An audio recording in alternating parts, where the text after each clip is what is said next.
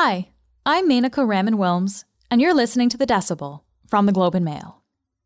Before we start the show, I want to let you know that today's episode talks about the realities of war, and it might be difficult for some to hear. Um, can you help describe for people in Canada what the last seven weeks were like here? It was hell. It was hell here, really. And two times we were just laid down because it was a big explosion. So um, I have a most probably good angel if I still alive. That's the Globe's Nathan Vanderklippe speaking to Oksana Ohnenko in Chernihiv, Ukraine. Oksana's a police officer in the city. Chernihiv is about a two and a half hour drive north of the capital, Kiev. And there is, uh, if you go straight, you will see on the left um, a building 16. Uh, I don't remember 16. Yeah, there was a big explosion, and Mm-hmm. that was the day when the most uh, biggest, let's say, number of people died. We're bringing you Oksana's story today because just this week, Ukrainian troops took back the city of Chernihiv, where she lives. It's one of a number of key areas in the northern part of the country where Russian troops have retreated.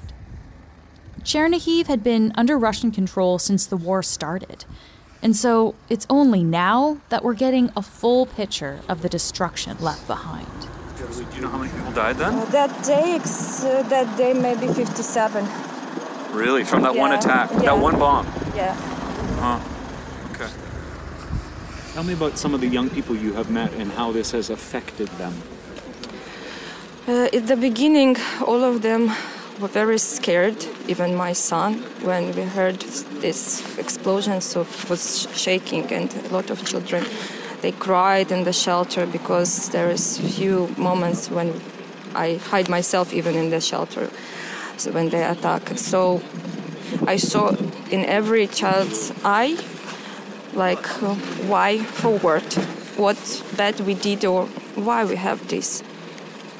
So it's for me, of course, I am afraid of for the children because it's our future, and I'm so upset because I would like that they live in good city, good country. They need to see a sun, good flowers, good things, to have good education. But what they see now, blood, only blood, only dying people. What they see. Oksana sent her son to her mother's house, about 100 kilometers away, in the second week of the war. But since she has experience working in war zones, she stayed in Chernihiv to help. Before I had two peacekeepers operations, so that's why I. That's why you speak such good English. Yes, uh, I was in South Sudan. Actually, there was also war in 2016, Wow. and then I was in Cyprus. That's why I didn't leave the place where I live. That's why I stayed here, and I said I will not go. I will not repatriate myself anywhere, and I will help the people here, especially children and uh, old, old people. Attacks in Chernihiv destroyed buildings, displaced families, and killed civilians. Every night was definitely at least one avia attack, which is big explosion, really very big. And um, nights, uh, all the citizens, we were afraid nights because if in daytime you make to hide yourself, so at night some people they were staying not in shelter, maybe at their homes. So we had the building where the family just died mother father and three children so from this avia attack How do you feel now? Do you feel safe? Do you feel like, how do you feel? i don't know even how i feel i don't know really I, I don't feel safe even now because i don't know what they have in their minds really so but from all my heart i believe they will stop these crazy things Uh, were there humanitarian corridors here? Or, or none? No, it was, but they were uh, attacked by these Russian soldiers. So, was there any successful ones? Not a single one. Until the beginning of this week, it was hard to get food or humanitarian aid into the city. Before then, what was the food situation? We didn't have anything here, so we had only what before we had. So we tried to share that and What What do you miss for eating? What kind of food? chocolate. really, chocolate. Even I asked colleague from Kiev to bring chocolate. What kind of chocolate? Even though the Russian troops are gone, Oksana is left wondering why this happened. Um, what do you think the Russians were trying to do here? Because they surrounded the city, right? well, I don't know what they have in their minds, but that's what they did. It's the normal people, the normal nation will never do. They just kill people. Even if you see the, I don't know in English version how to see the book where it was written the rules of war. So they they they haven't how to say it correct. Uh, they should not shoot on the peaceful people. They should not do it. Uh, they should not destroy hospitals, schools, child gardens. But if you see, half of our schools in the city they just destroyed, and our villages near the city, they, it's like we never had these villages.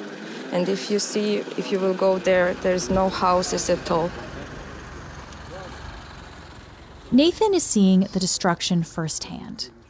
Today, he's joining us from Kiev to tell us what it's like on the ground in places where the Russian army has attacked cities and civilians. This is the Decibel.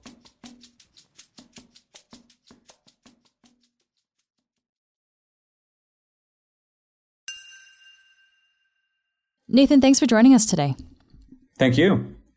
So we just heard your interview with Oksana in, in Chernihiv. Can you tell me what it was like talking with her and, and being on the ground there?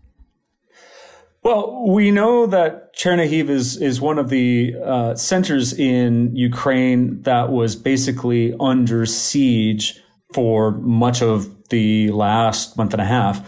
And so it was interesting to hear from her as a police officer and someone who's been going around the city to get a sense of her experience of that, both personally, um, and uh, and as well as you know what she had seen, and, and she's you know she works with um, with youth, and so to hear her observations on how this had uh, sort of affected young people in the city as well, I thought was quite powerful, and and she was you know she didn't mince words, and she said it was it was hell, um, and and I think that's probably not a bad description of of what the situation has been for a lot of people in Ukraine since the start of this invasion. How would you describe Chernihiv? You yourself were there and, and saw things with your own eyes. How, how would you put it? There were scenes of kind of classic scenes of liberation. There were uh, tanks and other armored vehicles that were moving through the city today. And there were onlookers on the side of the street that were raising their hands and, and kind of cheering, you know, the very classic images of liberation, the hometown troops rolling through town um, and, and being greeted sort of with happy cheers. Um, but there weren't many people on the sides of the streets. There were a couple, um, and there were more people who were in one place where they had found uh, electricity and outdoor outlets. Um, there were people who were gathered there trying to charge up phones. There were queues of people outside of banks and supermarkets. Um, and there were people who were still in underground shelters, many of them, hundreds and hundreds, perhaps thousands, still in shelters. So I think what, what I found striking was the fact that you have the immediate kind of Russian threat now gone. The, the troops have departed. They're only 60 kilometers away across the Belarusian border, but they're no longer in Ukraine in this area. Uh, and yet, in many ways, it still feels like a city under siege just because there has been so much damage that many people can't return to their homes. Uh, electricity has yet to be restored.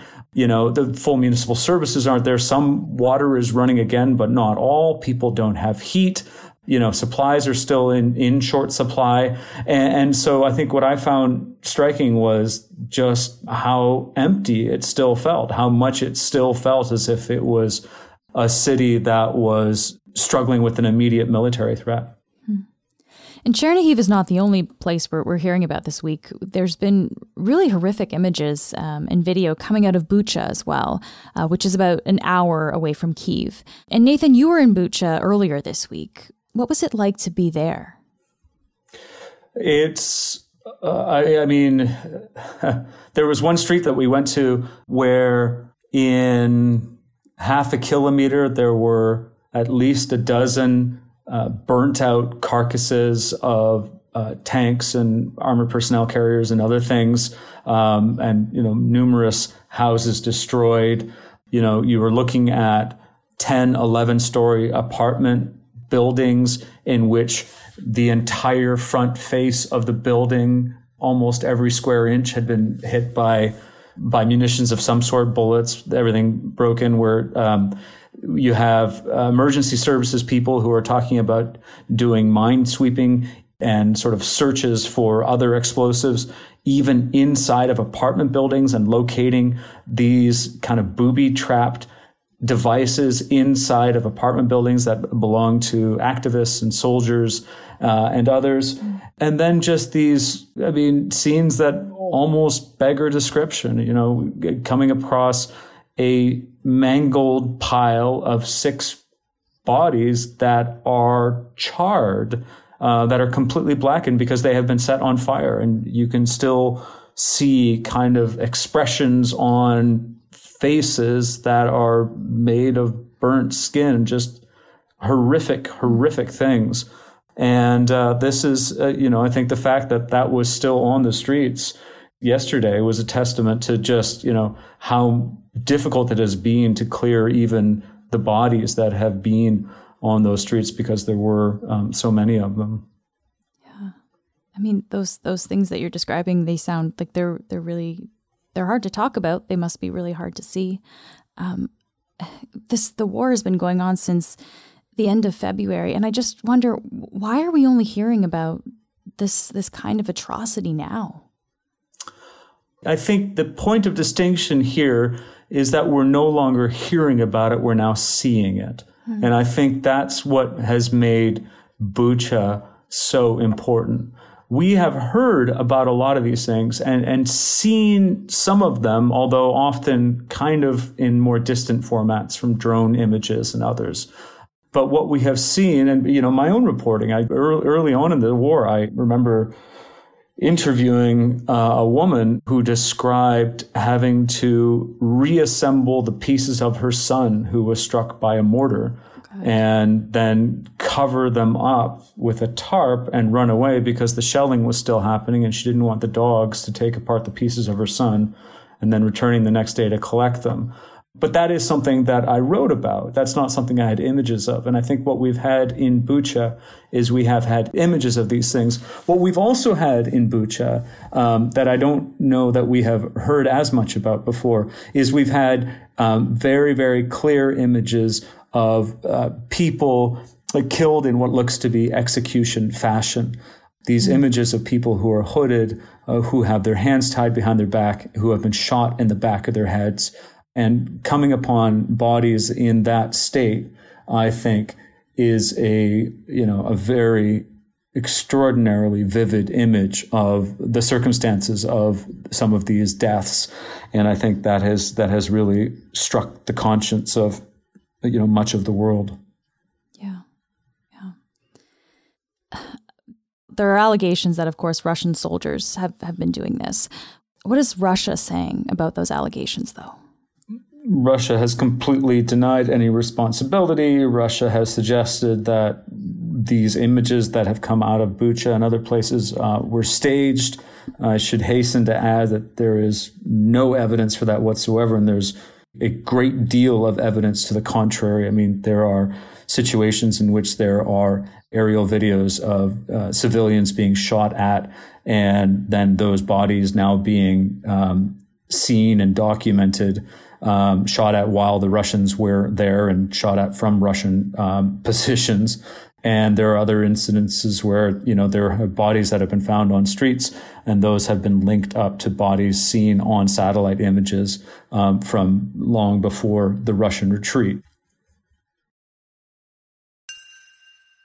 So now Russian troops have left these areas.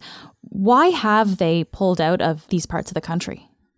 Well, there's an expectation in Ukraine that there's a regrouping that is taking place. There is a fear that there will be a new more coordinated offensive on parts of eastern Ukraine.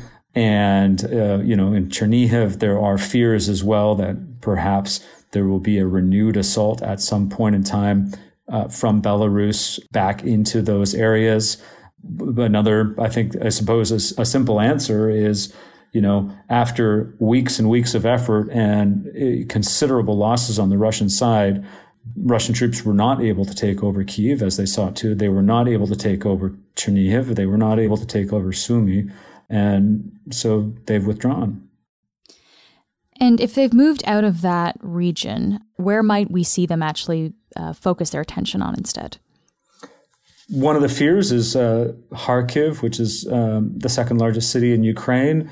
It's a place that's already seen a great deal of destruction, um, but has also managed to keep itself out of Russian hands. It is nonetheless very close to the Russian border and had been considered quite a Russian city.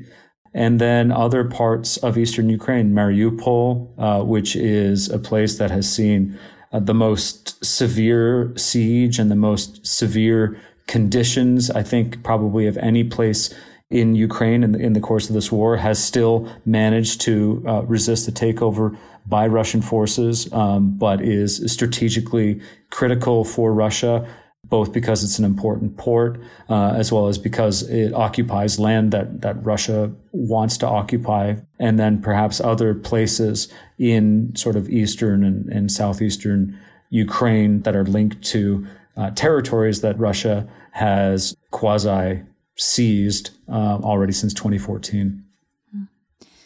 When you talk to people and they hear that you're a Canadian, Nathan. Do they ever tell you what they think of the West's response to all of this? You know, I don't know that that's come up in any of the conversations that I have had, but of course, we've heard that quite clearly from the leadership of Ukraine in, in sort of very consistently calling for more help. And, and this week, um, the, the, Ukrainian president going to the United Nations Security Council. Gentlemen, are you ready to close uh, the UN? Do you think that the time of international law is gone? If your answer is no, then you need to act immediately. Suggesting that, you know, if international rules mean anything, then they have to mean something and then they have to mean some sort of consequences and some sort of effort to enforce what is actually written in the various conventions and statutes and otherwise uh, that are meant to uh, govern conduct in, in, in, wars and otherwise. And I think that has been a, a very direct challenge to the function of those international institutions and and perhaps even to their legitimacy in terms of the role they play in the coming weeks and months. And you mentioned that um, you, have been talking to people who are in Chernihiv and, and in Bucha as well. Is there a sense of relief in a way, maybe, that the city isn't occupied anymore? Or how are, how are people thinking about that? There's some relief. And uh, one of the things that I found really striking in Chernihiv today was the gardening. Really? There were municipal workers that were out huh. working on the planters in the central square and it just struck me that gardening is in some ways one of the most optimistic human activities. You know, it is work that is done now in the expectation that you will be around uh, to enjoy the fruits of your labor many months down the road. And, uh, you know, one of the people I spoke with today was showing me his house, which had been damaged by a rocket and a bomb strike. Um, and uh, his wife was in the back. I mean, there was debris all around, you know, parts of his house um, inside. The, the percussive force of a bomb was so strong that it had blown apart doors inside of the house. And his wife was working in the backyard, uh, clearing sticks and other kind of woody debris from the garden, preparing to plant potatoes and cucumbers. That was a big priority in terms of, you know, life will go on. While that was happening, there were still many, many people who didn't really express much in the way of joy. I think there is still a dread, quite a pervasive sense of dread that, you know, maybe this isn't over. Maybe Russia will come back again. We've, you know, we've seen this in other places. And not only that, but one of the people I spoke with today said something interesting. He said, we've come to fear silence. It's silent now, but we've come to fear silence because over the last number of weeks, you know, there would be fighting, there would be arms fire and perhaps some artillery. And when that went silent, it was often followed by the bigger strikes, the airstrikes and other things that were truly destructive. Nathan, thank you so much for all the work you're doing and, and for speaking with us today. You're welcome. Thanks for having me. That's it for today. I'm Menaka Raman Wilms. Ali Graham helped edit this episode. Our producers are Madeline White and Cheryl Sutherland. David Crosby edits the show. Kasia Mihailovic is our senior producer, and Angela Pacienza is our executive editor. Thanks so much for listening, and I'll talk to you tomorrow.